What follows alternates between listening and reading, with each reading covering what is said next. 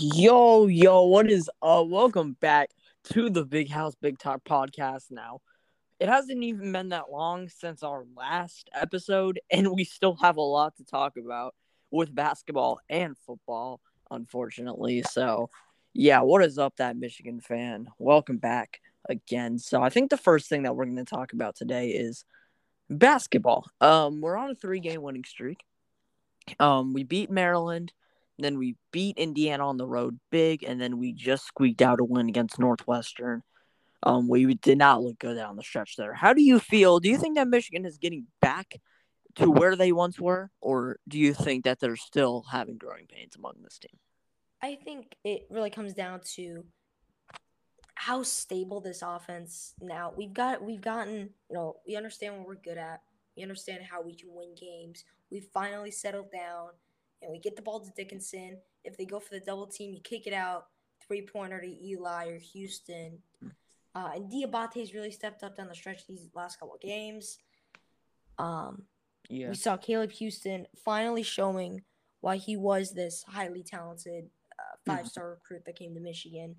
Finally showing that potential, which was huge. Yeah. And as you mentioned, as the stretch or down the stretch, we did struggle a little against Northwestern. Obviously, we had Diabate foul out, and then Hunter foul out, which was a big killer. Um, but this team rallied, this team fight, and we clawed our way back into that game. And I think the timeout with about three minutes left, we were down by seven. Juwan yep. called the timeout, rallied the team, and that was the turning point for that game. Yeah, that was I. That was some of the best coaching that I've seen from Juwan Howard down the stretch. Honestly, um, Definitely. I yeah, Juwan Howard actually did a really good job. I mean, that's really been the problem all year. I I saw that team up four at half, and then I was kind of like, I real. Oh, let's just hope that we don't lose grip of this game.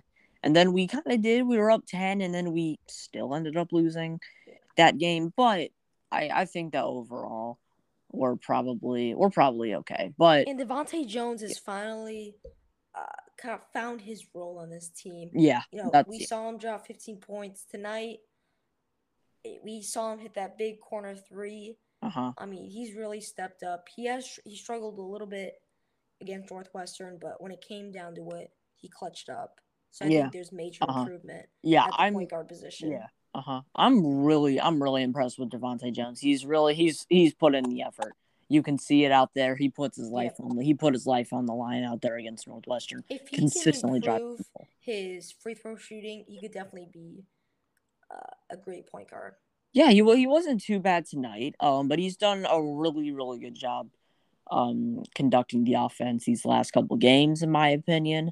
Um, you know, Mike Smith was great, but like I I think that he is starting to kind of fade into that Mike Smith role. And what you said about Caleb Houston, totally correct. He's been shooting a lot, a lot better in these past couple games. And like, I, I mean, that corner, he, he was just automatic tonight. Um, he can drive to the hole, and he's just he's found himself as a really, really good scorer on this team. Um, he's probably not going to come back to Michigan, but if he does, then that's that's a big time. That's a big time comeback. Um, during that Northwestern game, forty six, four, six, 46 fouls were called in that game. Yeah. Insane. Yeah, that was that's a lot. That's a lot. 46. But yeah. Uh-huh. Michigan, Michigan had a lot of foul trouble during that entire game. Um, I think Frankie had yeah, three. Both sides really had, had three. Struggled. Yeah. Um, um, Northwestern's main scorer had like four. Um, there were a lot of a lot of fouls in that game. Um, uh, yeah, there was. I think everyone played really well today. Um, Hunter Dickinson in the Maryland and the Indiana game has really put the, he he put that team on his back in those two games.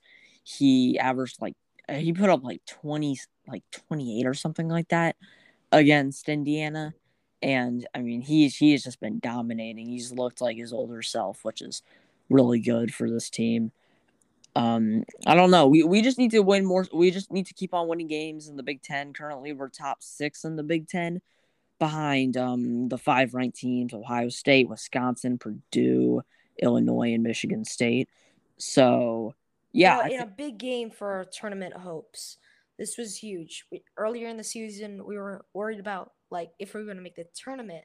We still are. Yeah. I mean, yeah, hmm we still are. But um, I yeah, we just need to keep on winning games, really. But I think that this Michigan team is we're starting to get in our zone. I think that we're starting to get back into it. Eli Brooks had his he looked like his older self shooting um Yeah. tonight. He did. a So really let's uh let's transition to Yeah. some disappointing news from football. Yep. Mike McDonald yep, yep. expected to leave for the Ravens, Yeah. and wow, this is holy smokes. This is the key. This was the key to our defense. This is how we beat Ohio State. We and we beat them.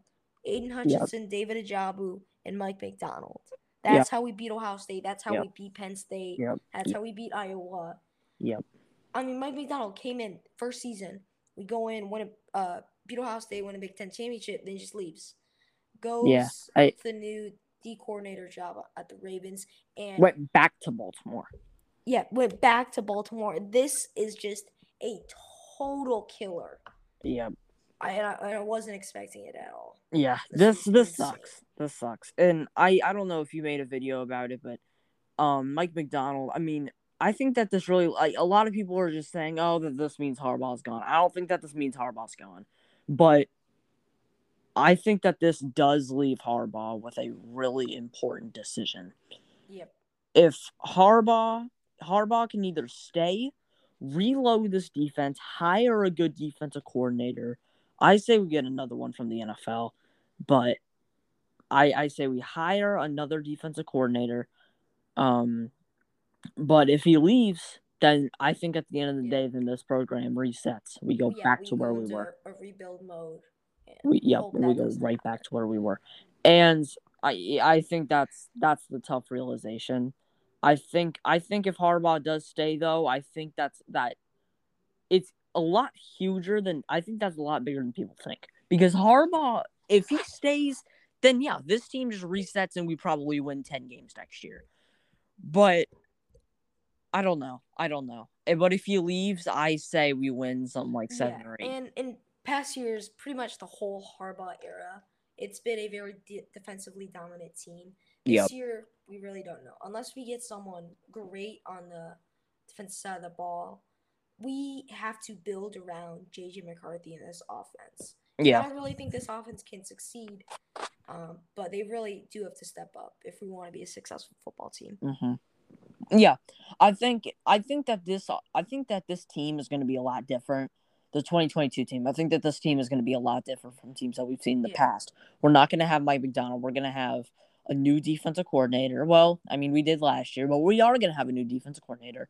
And I feel like this team is going to be better on offense than they were on defense. I if Harbaugh stays or leaves, I think that this is going to be one of the worst defenses that we've had in a bit. Our front Yeah. seven I I like to hope that our front seven is going to be somewhere similar to where we were.